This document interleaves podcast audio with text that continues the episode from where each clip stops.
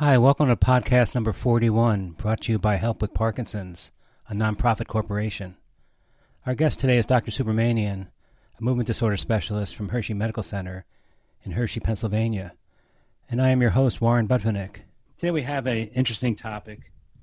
It's dealing with going through all the problems of getting disability when you have Parkinson's and um, all the pitfalls and difficulties a lot of people end up needing lawyers.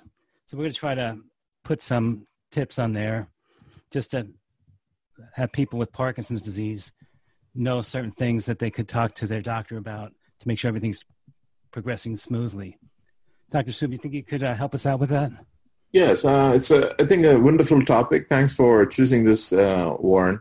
So as a outset, um, Warren and I are talking about Parkinson's disease and not any of the other diseases that look like Parkinson's disease, um, what we call Parkinsonisms.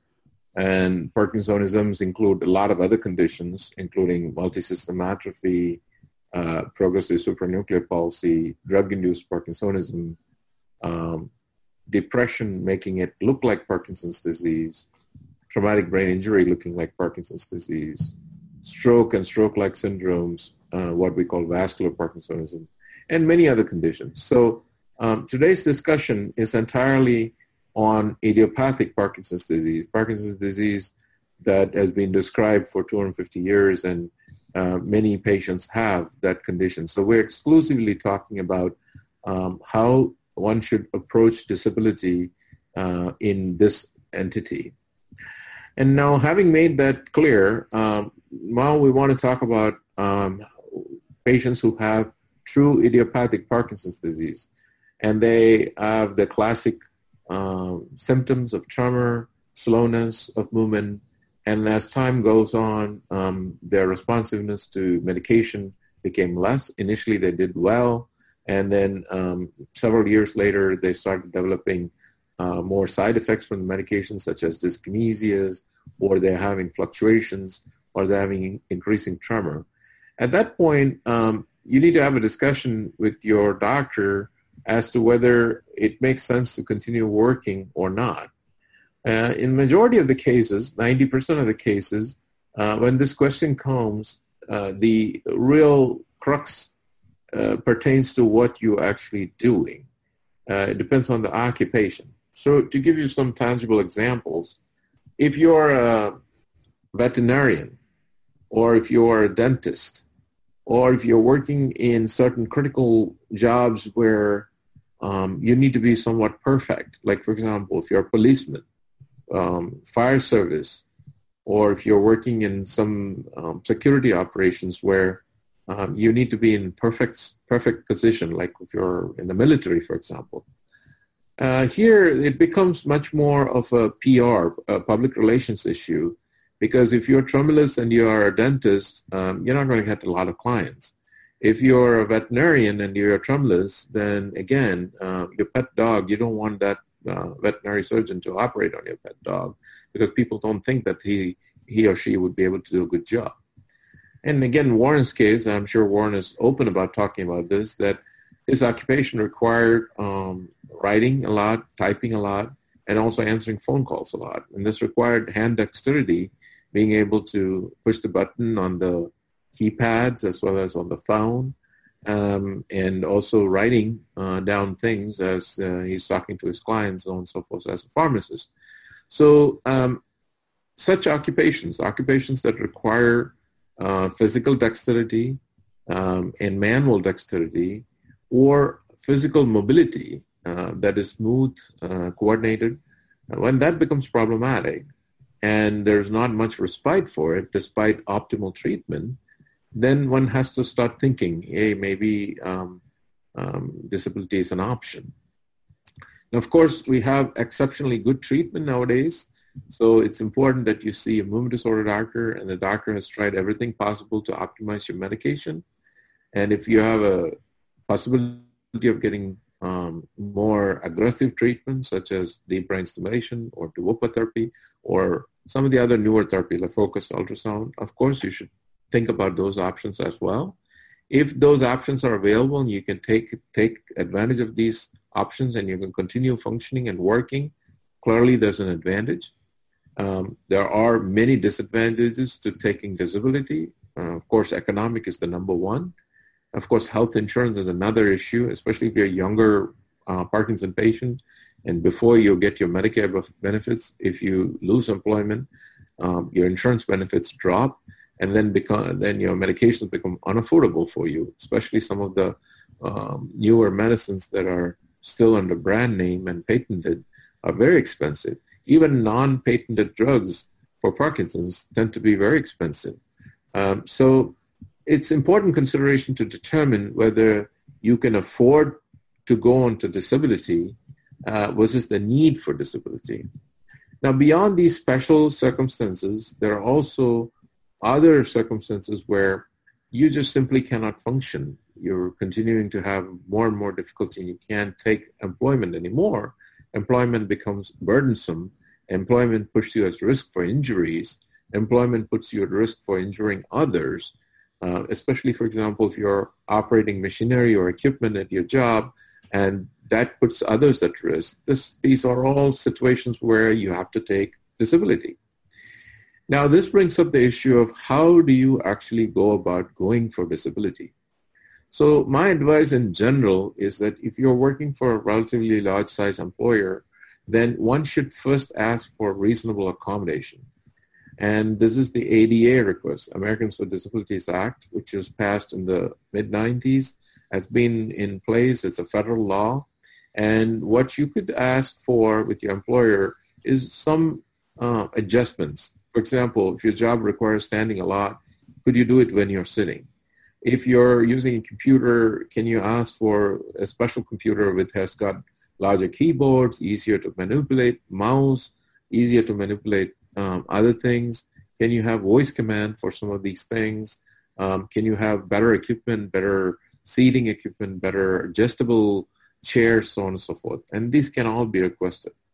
Sometimes it's also helpful to get rest periods. So Parkinson patients can, um, you know, get a little rest in between so that they can take a break for about an hour and then recharge themselves and go back and do some more work. That's another possibility. Adjusting shifts, you know, instead of doing always nighttime shift uh, day after day, but trying to do shifts that are more reasonable may actually be uh, easier way to uh, manage things. Occasionally, there are some employers who can also provide assistance for uh, their uh, senior workers. They can get a somebody to help them out. You know, I've had a, for example, uh, uh, accountant who got a scribe, so the scribe was able to do some of the work for this person and that person was able to work for another five years using the scribe as an assistant. So that's another possibility. So all these possibilities should be explored. And after that's been explored and you already made a determination that, you know, because of Parkinson's or because you have other comorbid situations, which is another important thing. You know, if you have arthritis, if you have back pain and you have had um, other kinds of uh, illnesses, diabetes, hypertension, um, uh, other comorbid illnesses that makes it harder for your Parkinson management to be optimized, then that also is an important consideration whether to take disability or not. Now, before you um, proceed to the disability uh, thing, you need to also explore what are the options that you have.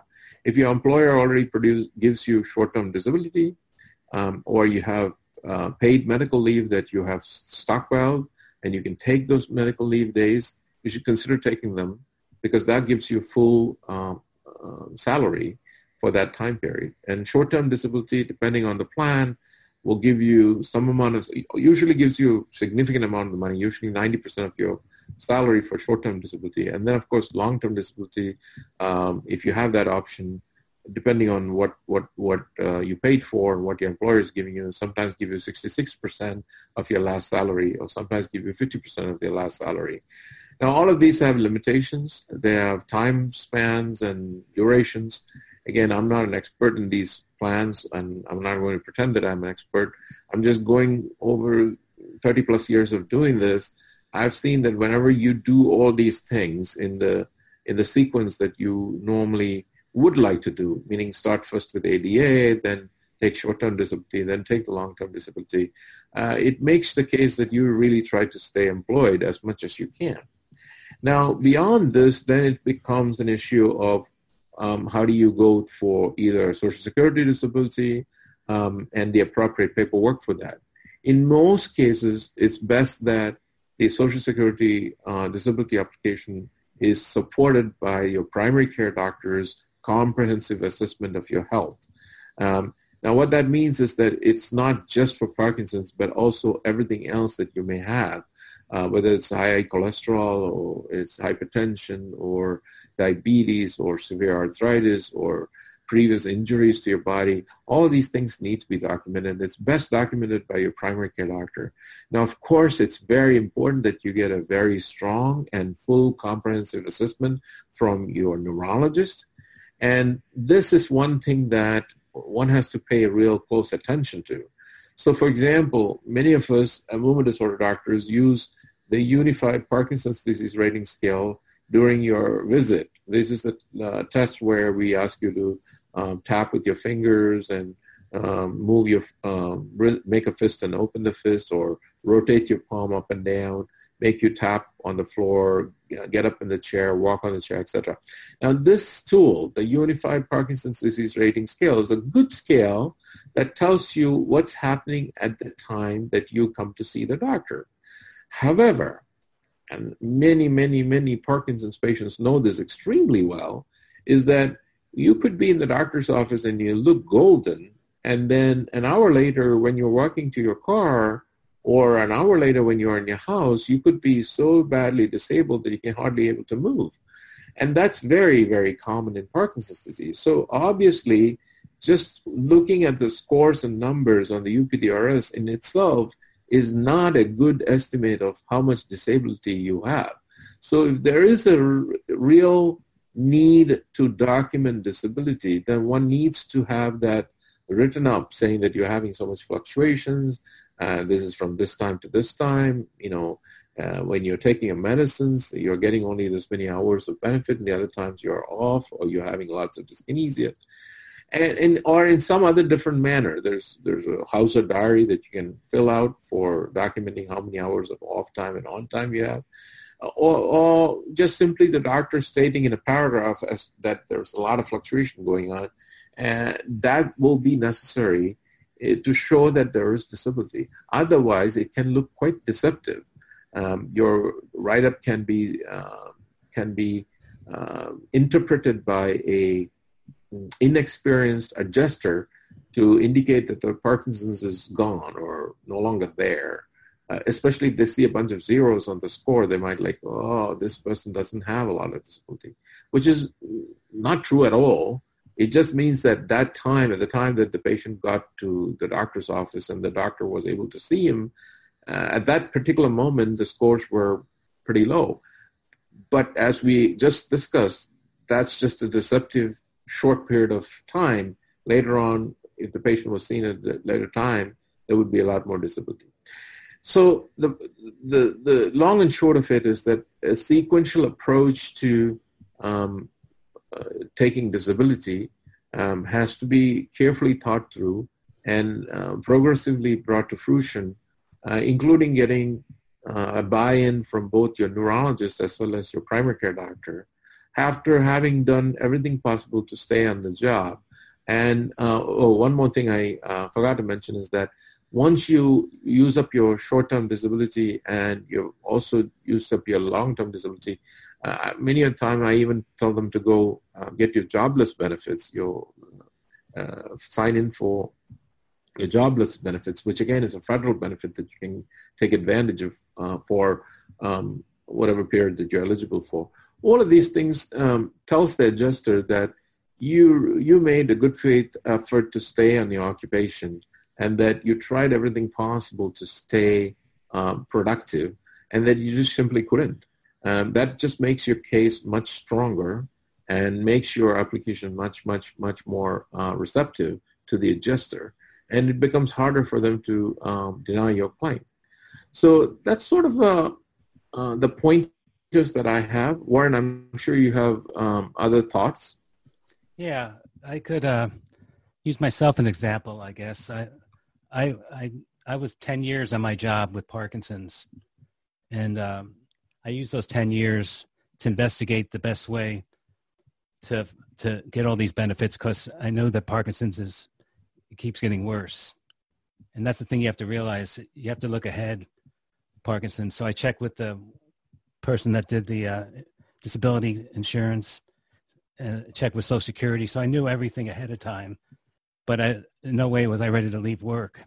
So I just sort of kept that in the back of my mind, and as things got progressing, I uh, I wasn't as shocked, and I was able to to go and do everything in a timely manner. And I pretty much had everything wrapped up within a couple months, which uh, you know, which is pretty good because so definitely you have to plan ahead because you have to be knowledgeable of of the situation. Because like I told Dr. Sue before we got on the air, my adjuster at my disability company said to me, "It looks like you went a, couple ones to zeros, so you, it looks like you're ready to go back to work." and I had explained to her that that's that's not the way Parkinson's works. That nobody's ever actually gotten better. It may seem better because different times of the day. And uh, once I explained that to her, she never mentioned that again. So right. you, you can't be afraid to tell the truth and to pursue it. If you if you know what you know what you have, you go to a good doctor, you could go to a specialist, and you can't just agree with somebody because they're on the other end of a phone. And the worst case is you just tell your doctor this person is thinking of taking me off. Could you send another letter out? Right. Because I, I think that's why a lot of people end up being denied up front, and they have to get a lawyer, and uh, eventually they get they get it, but it's very time consuming. Agree. Uh, as we were chatting before we went on air here, um, I've had many situations where I had to um, go and fight for disability for uh, my patients uh, one particularly colorful example was that young lady um, who put in almost 20 years of work um, in her late 40s, uh, came down with Parkinson's disease. Um, she fought tooth and nail her disease, did really well for another uh, 10 years, just like uh, Warren uh, was talking. She also did a real effort to stay at the job. But um, as time went on, she became um, having more and more disability, and we tried to optimize her medically. We even considered surgery for her, but um, at the end of the day, she really could not um, get the full benefits um, of medication or any kind of therapy to uh, keep her in the job. Um, at that time, she applied, and very interestingly, um, her claims adjuster from her uh, insurance company, as well as the people who were trying to give her the disability or uh, assessing her disability decided to send um, uh, an investigator incognito, you know, basically a, a, person who would put a candid camera. And they made a video of her shopping at a grocery store um, at 12 o'clock in the afternoon, um, which showed that she was walking perfectly normally towards the car and getting into her car and driving away. And they used that to claim that she didn't have any Parkinson's at all, that this was a false claim. Now, I had to go make another video to show that um, the 12 o'clock video was made uh, just one hour after she took her medicine, but the same individual, another two hours later, looked quite different. There's so much disability that she needed assistance to walk and that she had to hold on to somebody and that she was vulnerable for falling which is the truth that there's so much variability in, in Parkinson's that um, within a few hours you can be a totally different person. And I had to actually uh, make this video and go show this video um, to a claims adjuster in a, in a, in a hearing um, and defend um, the person's claim. Uh, we were successful, but it was an aggravation because we had to go through it. And we are quite surprised that um, the um, there was a person who actually made a video and made the claim that this was a false um, claim for Parkinson's, despite having uh, almost 10 years worth of, actually more than 10 years worth of very detailed records. Uh, not just records, you know, this person had also participated in several research studies, and this was also documented in the chart. Um, and uh, all of this was provided for, at the time that the claim was made. So I just gave you one example of how sometimes it can be quite hard um, because the claims adjusters are not knowledgeable, and unfortunately, there are people who do fraudulent claims. And because there have been significant fraudulent claims, uh, the adjusters are also very sensitized, and they're sometimes asked to prove and double prove things. Um, and I, again, I was telling Warren, um, it's the few people who uh, abuse the system that create trouble for the people who really deserve disability and the benefits of disability. It makes the, the life of others hard. So wish people wouldn't be abusing, but of course that's for asking for a perfect world, which really doesn't happen either. Right. And there's one thing I, I forgot to say is probably the most important thing is don't quit your job. Don't don't feel like you can't do your job and just tell your boss you're, you're quitting because then you're you're totally without disability benefits. Agreed. So I think that's very important that, you know, when you're getting frustrated, you're having difficulties with your work, um, don't just abruptly resign your job. I think this would be the worst thing to do. Uh, sometimes you have the impulse to say, oh, it's so frustrating, I just want to quit and I want to sign my papers and leave. This would be not a good move. Um, whenever you feel like that, you know, take a break, take a, some time off, uh, chill, you know, go see your doctor or try to call the doctor or the nurse and just have a chat um, and ask for some of the things that we chatted about uh, ADA, taking some personal medical leave, um, some of those uh, short-term disability, even if you need to take some time off and, um, and then try to rejoin or, or go from full-time to part-time. All the things that we just talked about, trying to preserve your job and your health insurance benefits, is actually a good thing because that, that shows that you did everything possible to stay um, productive. And then if you go for a disability application, then your case is very, very strong because you didn't abruptly just simply say, well, I'm stopping working. Right. And, and also it's, uh, luckily there's Obamacare that you can get your health insurance with, but the deductible is about $6,000. Right. So that's that's another thing people don't realize. If you if you dep- if you say, well, I'll quit my job, I can get by with a little money saved up, and I get my Obamacare health insurance. It's not going to help you for the first six thousand dollars. Right. That's true. Um, and again, that that's I mean there are many other plans as well, but uh, Obamacare or the ACA, Americans, uh, the ACA is still available uh, of course, we'll see how things will change in the few months ahead because I know there's a move um, that it might actually go away, but we'll see. Um, regardless, at the present time, it is available, and for those who uh, remain eligible, that's another option. If you're younger, pre-Medicare, and you don't have insurance, that's something that we really should think about. Uh, the other aspect is whether your spouse uh, has insurance, and if you can get some of the insurance coverage through your spouse. Um, that's an important consideration. We can talk about this in later uh, another show where how do you compare your own benefits to your spouse's benefits and how does one um, switch benefits when uh, the need comes to no longer work and then you're having a new healthcare plan how do you choose the correct healthcare plan that would cover both you and your spouse when that happens and that's an important consideration as well um, if if both you and your spouse are working, and that there's another source of income and another source of health insurance um, that that's uh, comes into the picture. Um, so all those are important considerations. But I think we covered today the main topic, which is um, how do you approach um, disability in Parkinson's disease? Right, and then we could do another show, I guess, on uh, whether to keep it a secret at work, different professions that. I think I, th- I think lawyers are very concerned about getting out that they have Parkinson's. I, I agree. I mean, I think um, I had um, once a trial lawyer um, who was very, actually very, very good. Um, he was practicing uh, in the state of Ohio where I used to uh, work. And this gentleman was a very successful lawyer, uh, trial lawyer, and he kept losing case after case once he came down with Parkinson's because the jury um, that uh, was uh, on his cases would not believe him because he had tremor when he was arguing his cases and they thought he was lying.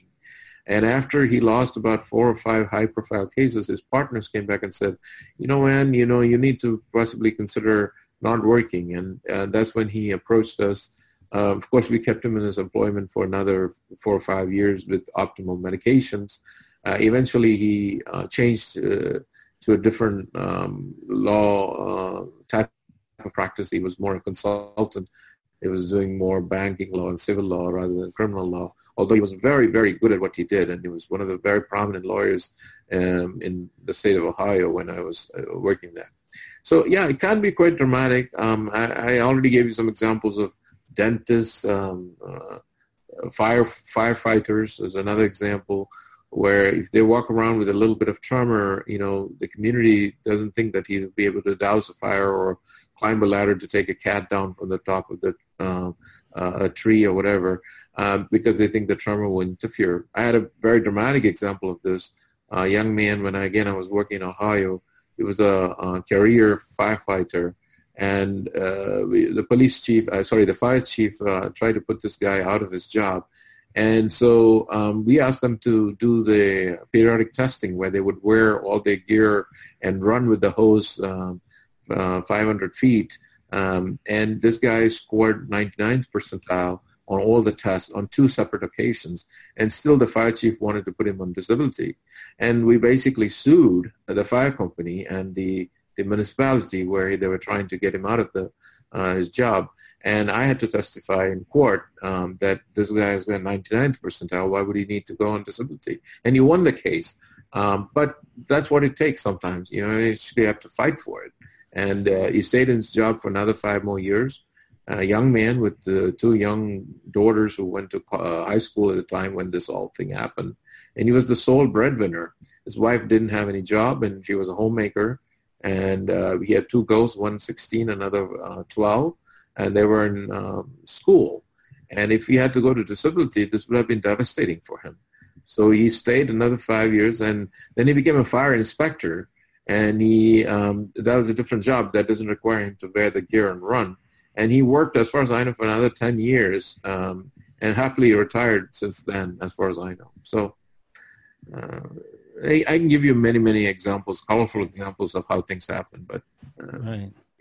And I'm wondering if the people like this type of format, which is a little different than what we normally do, if they would write to us on the website, maybe we could have more formats, a little bit more personal nature like this. Definitely. I think I would love to do such programs. Uh, I mean, we've been doing a mix of different kinds of formats. I think it's uh, hopefully um, very informative and helpful to our patients. We hope to hear from more of you, and uh, please feel free to write to Warren and um, and we will try to include as many programs as we can. Yes, definitely. Well, thanks. Thanks for coming on the show, Dr. Sue. Okay. Take care. Bye. Bye.